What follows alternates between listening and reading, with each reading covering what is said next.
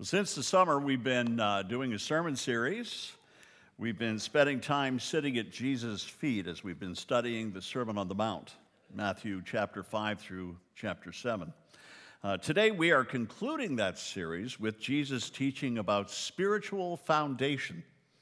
Uh, you could say that all of the sermon forms a spiritual foundation for Christian faith. And, and this particular teaching we're going to look at this morning is kind of the root of it. For the Brethren in Christ Church, the, the church that we belong to, the sermon has been the center of our belief and our understanding of how to live as Jesus followers. And it uh, provides a lot of direction when we have questions, and uh, it serves as a great guide to Christian life. Would you pray with me as we begin this morning? Heavenly Father, all wisdom comes from you. You are the compass that guides us to salvation. On every journey, you're the voice that guides and supports us. In our hearts, you reign supreme. Your truth leads us along the paths of righteousness. Lord, please lead us today. Reveal yourself in your word and in our lives. In Jesus' name, amen. So let me ask you a question as we get started this morning. It's a serious question. What is your life built on? What is your life built on? Is it built on a rock solid foundation? Is it unshakable? Or is it built on things that don't have any eternal value? Is your faith solid and unshakable, or are you on shaky legs, ready to collapse at the first test or the smallest doubt that comes along? Because we all have tests and we all have doubts. Just because we have doubts doesn't mean our faith has collapsed. In fact, if you never have a doubt, I might have a few questions about your Christian faith because we should always be probing and exploring and comparing what we learn about God to the world around us and giving it a look and seeing, okay, wait a minute, that doesn't really fit inside what I know of God and what I know of God's plan. It all comes down to your spiritual foundation. It all comes down to what your faith is built on. We're going to take a look at what Jesus has to say about that. If you have your Bible with you this morning, would you open your Bible to Matthew chapter 7? And we're going to look at the last part of Matthew chapter 7, beginning at verse 24. Matthew 7, 24 through 29. Therefore, everyone who hears these words of mine and puts them into practice is like a wise man who builds his house on the rock.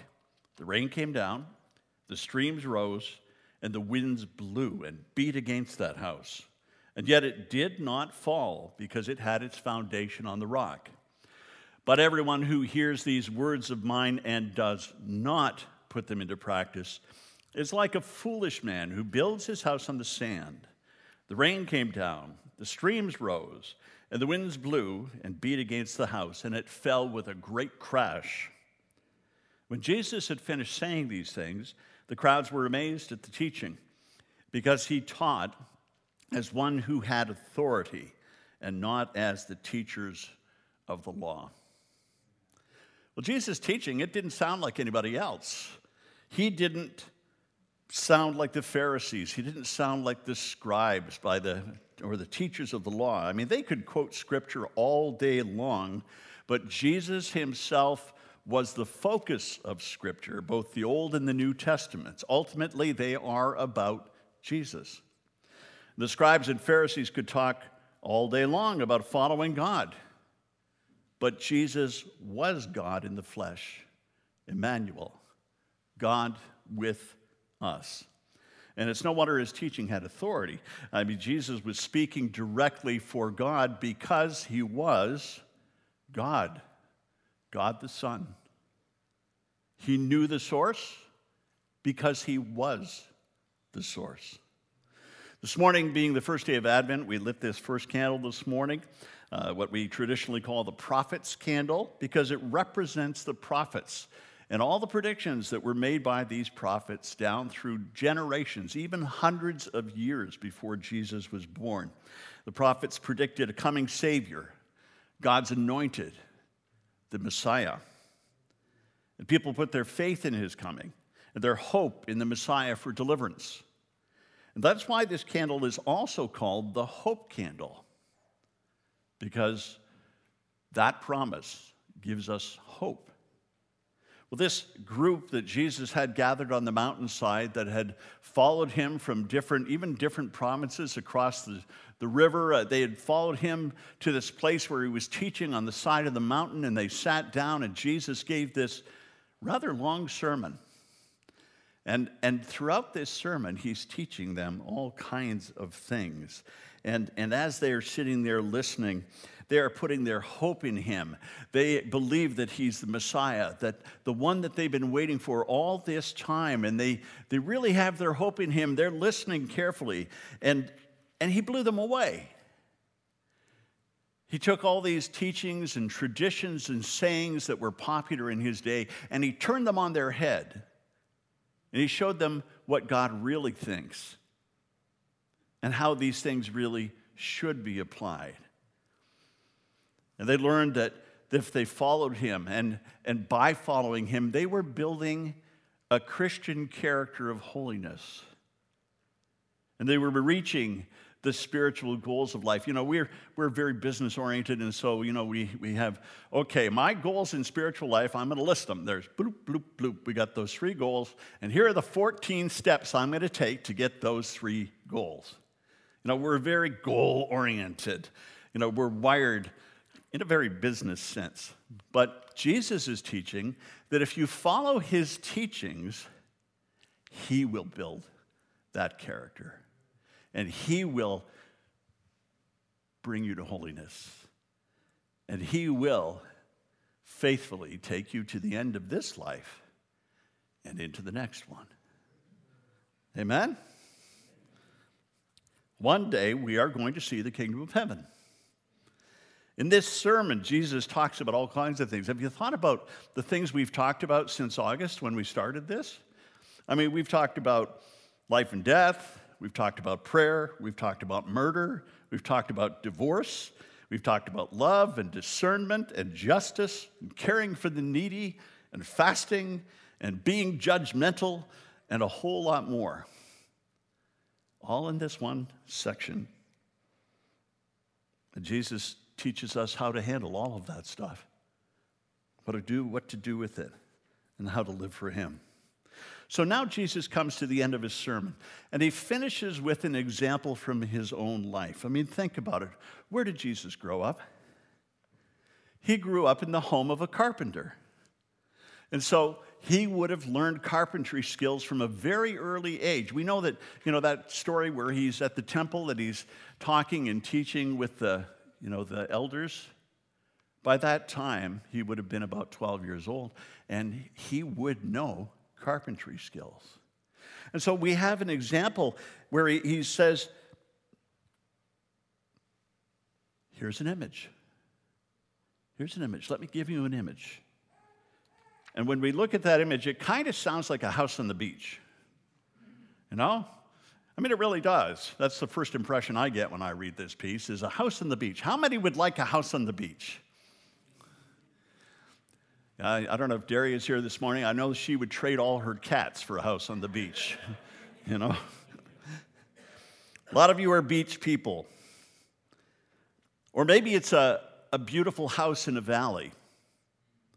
In the summertime, it's dry, beautiful place to live, but in the wintertime, when the rains come, there are floodwaters, and those floodwaters, they threaten that beautiful house. For sure, as a carpenter's son, likely apprentice carpenter, likely worked as a carpenter until he reached the age of accountability, the age of 30. As a carpenter, he would know how to build, where to build, and how and where not to build. He would know those things. And so he says, as he starts this thing off,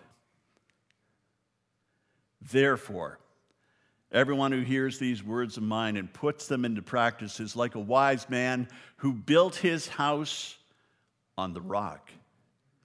And the rain came down, and the streams rose, and the winds blew, and they beat against that house, and yet it did not fall because it had its foundation on the rock.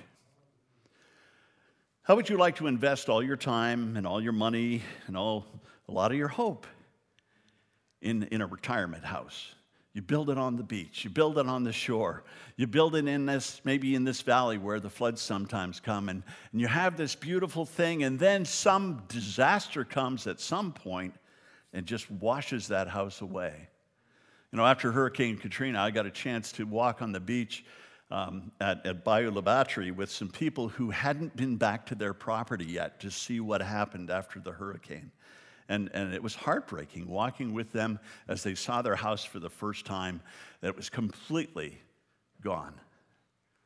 There was nothing left. In fact, that whole shoreline, there wasn't a single house left standing.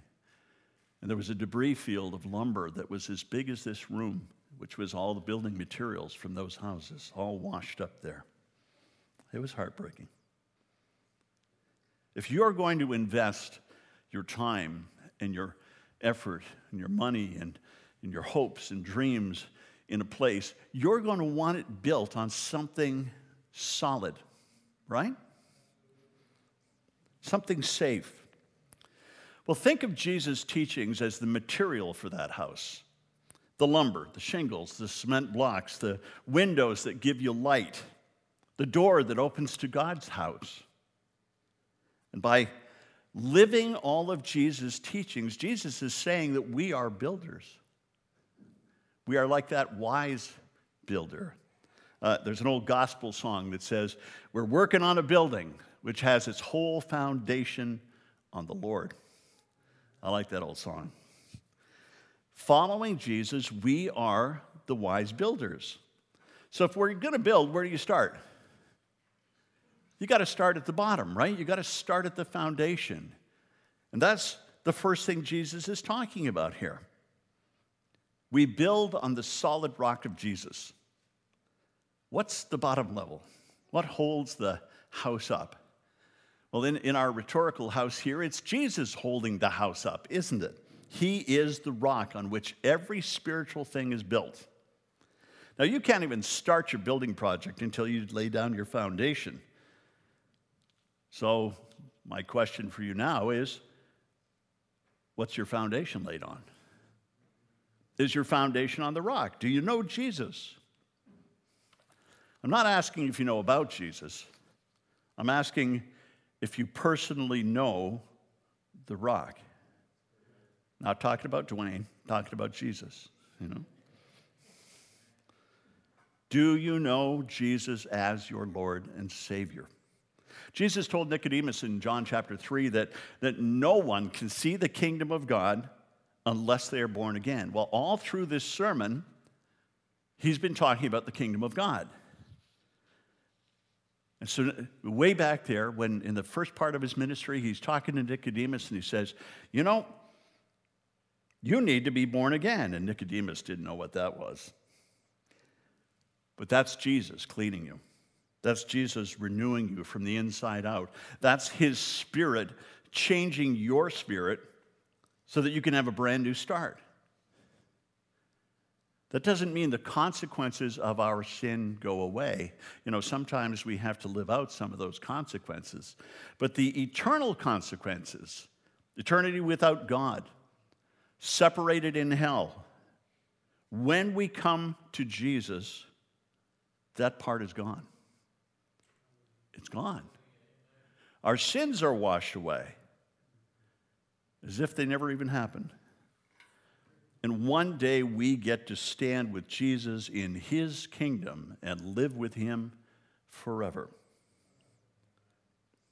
But you need to know Jesus as your Lord and Savior. You need to be foundationed on the rock. Put your trust in him. He's not going to let you down. Believe in Him. Ask Him to forgive your sin. And you turn away from that. Go on a different path in life. That's what it takes belief in Jesus by faith. And then you start building that house. because you started with the right foundation. You started with the rock. And as you follow Jesus, that house gets built up.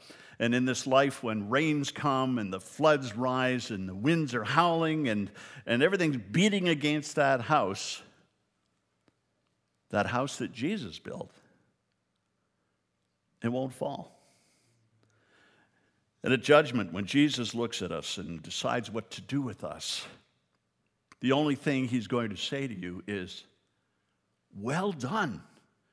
Good job with the building. Now you can stop building. Come inside and rest. The building is done. You're here. The house is ready.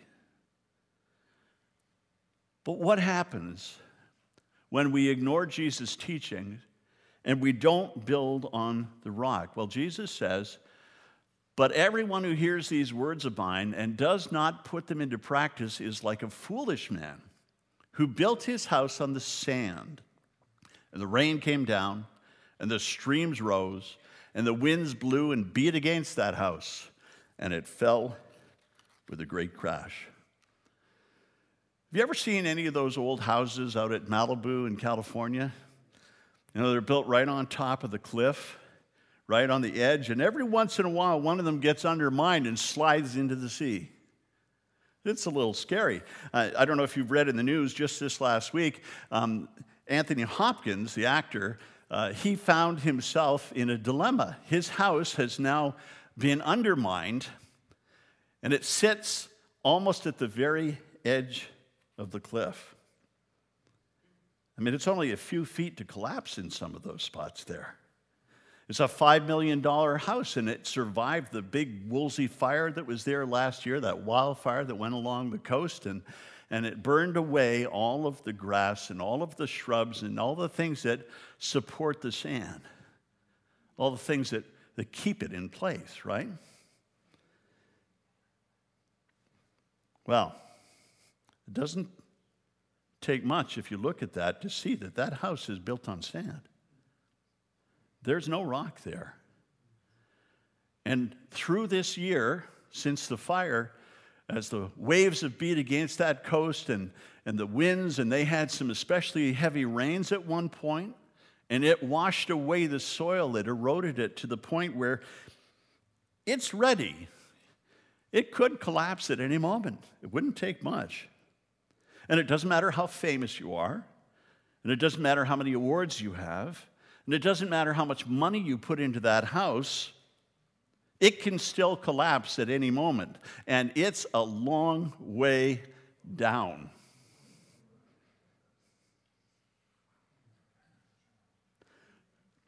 You know, some believers start out really well. They come to the rock, they pray to receive Jesus. They make that first foundational step and they start that building and, and they get the foundation started and then they stop. For some reason, some Christians just stop after they come to know Jesus. It's like that's the whole thing. But that's only the beginning. That's just a start. Or maybe they start on the rock, but then they decide, you know, I like that guy's property over there. I'm going to relocate my house. I'm going to take it over there. And they put their house on a foundation other than Jesus, their spiritual life. How many Christians do you know who have undermined their Christian faith by failing to follow Jesus and his teachings? You know, the old brethren used to say, well, they made a good start. They made a good start, but it didn't take. You ever hear those expressions? They made a good start, but it didn't take. Do you know the word undermine? Do you know where it comes from? It's an old mining term, actually. Um, it means to dig underneath or to mine underneath something to the point where the foundation is so weak that it, it literally is sitting on almost nothing and it can collapse. In my early 20s, I, I lived in a gold mining town. This is uh, Kirkland Lake, this is the uh, Burns, uh, the mine, rather. It's the first thing you see as you come down. You start down the hill to go into the town, and this mine is sitting up on top of the hill. This one isn't active at the moment, but it was a real gold producer in its day. In this town, gold was discovered in the late 1800s, but by the 1920s, it was booming. And by 1934, they were producing 2 million tons of gold annually, every year. Two of the mines, the Lakeshore Mine and the Hargreaves Mine, uh, they were the deepest operating mines in the world at 8,200 feet. And there was so much gold. I mean, you've never seen so much gold. Let me show you how much gold there is. This is a geological survey that shows you the town of Kirkland Lake and what's underneath it. Down in the right hand corner, that's a little picture of the CN Tower. Gives you scale as to how deep those mines go. It's unreal. That mine I just showed you the picture of, it's at the far right of your screen. It's the first one in the row of all those mines. And some of that's under the town. So when you mine for gold, you put a, a lift shaft down first, right? And then you run horizontal shafts out, which they call drifts. Now think about it. There's this much gold under a town and under its, you know, the little region just outside the town. This much gold. So where do you dig for gold? Everywhere, right? Everywhere, because there's gold in them dire hills. And there are dozens of mines in that area and dozens of mine shafts that have been abandoned.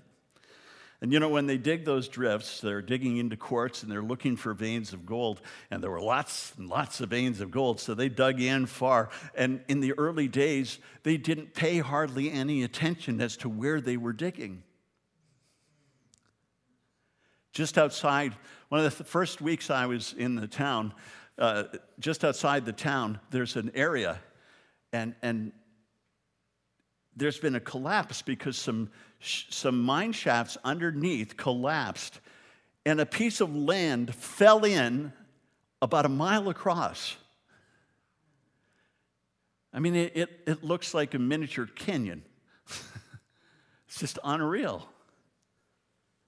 That was from undermining the soil. In fact, I also heard that, that early in the days there was a big rumble one day and a whole house just disappeared, went into the hole.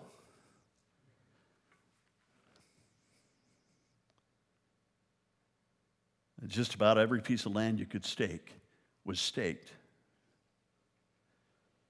So, what happens when you dig a drift and it's underneath a place and you don't fill it back in or you don't reinforce it and you just abandon it. Or maybe you pump it full tailings. Tailings are what the muddy stuff that's left after you process gold. So they pump that down in the mine because they got nowhere to put it. And it's not real stable. It's not rock. It's not supportive. And sometimes the surface collapses and you have big sinkhole. Well, there's a story, a true story, about a man who was just a little north of town on a country road. It was a dirt road, and he was on his way, and, and he came to a little stream that was crossing the road.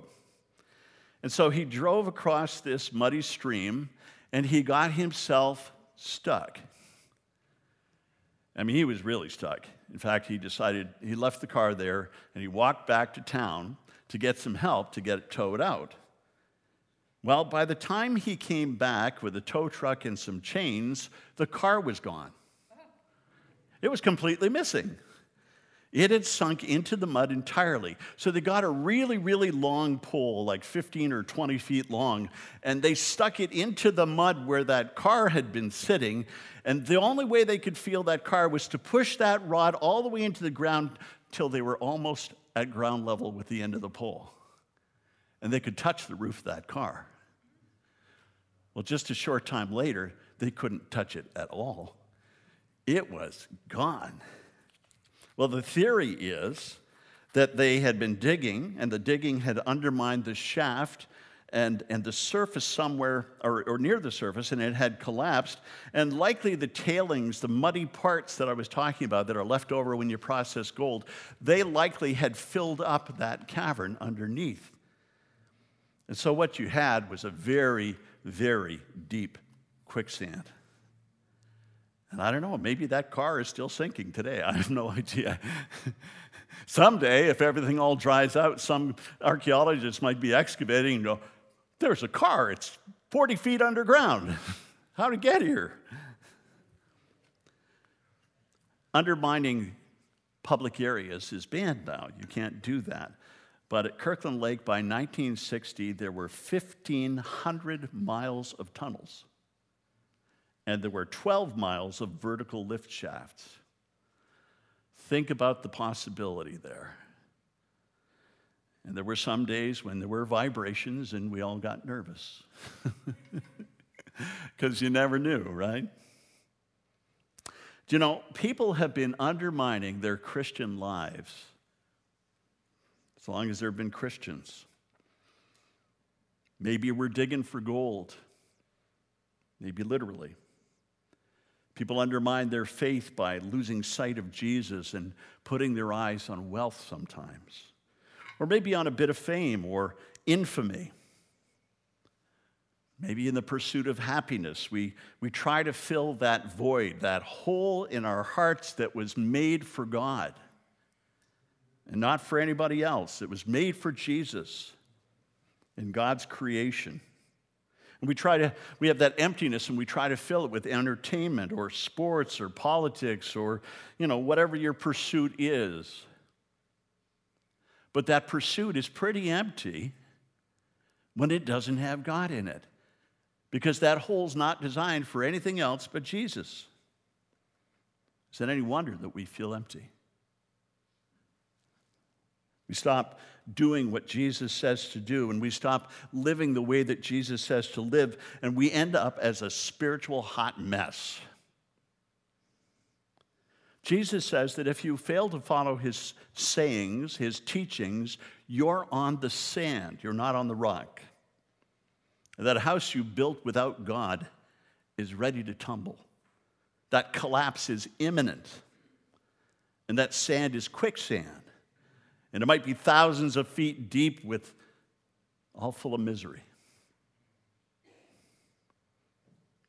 In recent years, I have chosen to use the term Christ followers or Jesus followers more than the term Christian.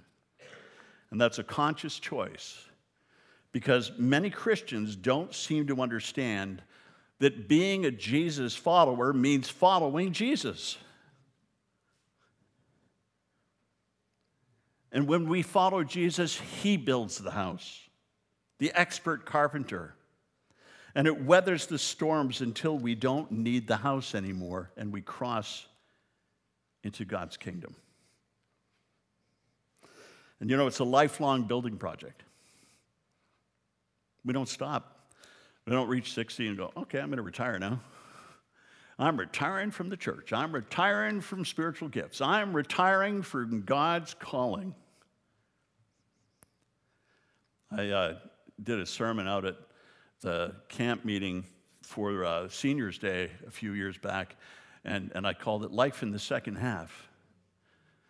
Because we reach that age and we're only, you know, we might only be halfway there. We don't know how old we're going to get.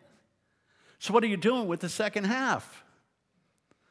Life doesn't end at 50 or 60. We need to keep following Jesus. This passage is the end of Jesus' sermon, right? And you know, at the end of each sermon, there's a decision to be made. This is decision time. And Jesus, here in this passage, is calling his disciples to make a choice. Are you going to be the wise man or the wise woman and choose to hear the words of Jesus and put them into practice? Are you going to build on the rock? Or are you going to let the words of Jesus go in one ear and out the next and ignore applying it like the foolish builder. That's the choice. That's what Jesus is giving us to choose at the end of this sermon. if we don't choose to follow him.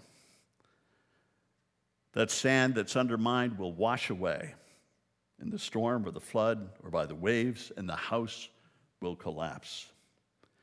And that might happen in this lifetime.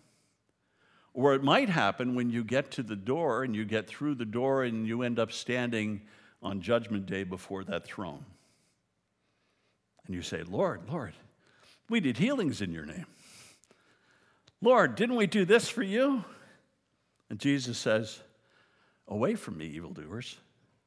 I heard you yelling my name. I, I heard you singing in church on Sunday. But I never really knew you. I never really knew you.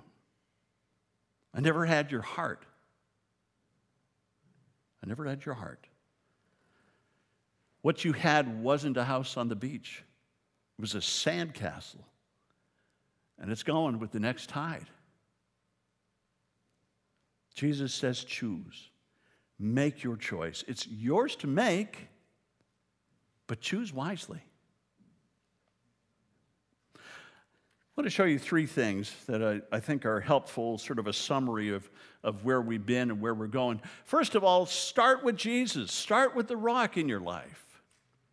Get with Jesus. He's the, the beginning, He's the foundation. If you haven't received Jesus, you can't build the house. You can't go anywhere else with that in spiritual life. The second thing is learn from Jesus. Get into the Word, see what Jesus is writing. Start with Jesus, start with the Gospels, and move out from there in the Bible as you're reading. And, and learn from Jesus, and then follow Jesus, right? Follow Him. Start with Jesus, learn from Jesus, and follow Jesus, and you'll be in eternity with Jesus. Amen? Our works don't get us to heaven. Our works and the life that we live are the evidence of our faith. The evidence of our faith, the proof in the pudding. I'm going to leave you with that. It's the end of the series. This is the most important choice. Are you going to follow Jesus or not? Yes or no? That's up to you. Let's pray. Father God, your truth lights my soul so that I might see right from wrong. I ask you to show me how to choose rightly. Lord, you are the lighthouse that guides me through the stormy sea and it protects me from the jagged rocks. Light my way. I pray that you'll give me strength and wisdom. I need it so that I can be the expert builder you called me to be. Help me to build with my life on the rock of Jesus. Let me follow your teachings and always walk in your way. In Jesus' name, amen. If you have questions about how to receive Jesus, how to uh, sort of return your life to Jesus. If you've found you've taken back your life and you need to give your life back to Jesus again, please talk with us. Uh, we'll be around at the end of service. We can pray with you um, or just talk with you about any of those things at any time.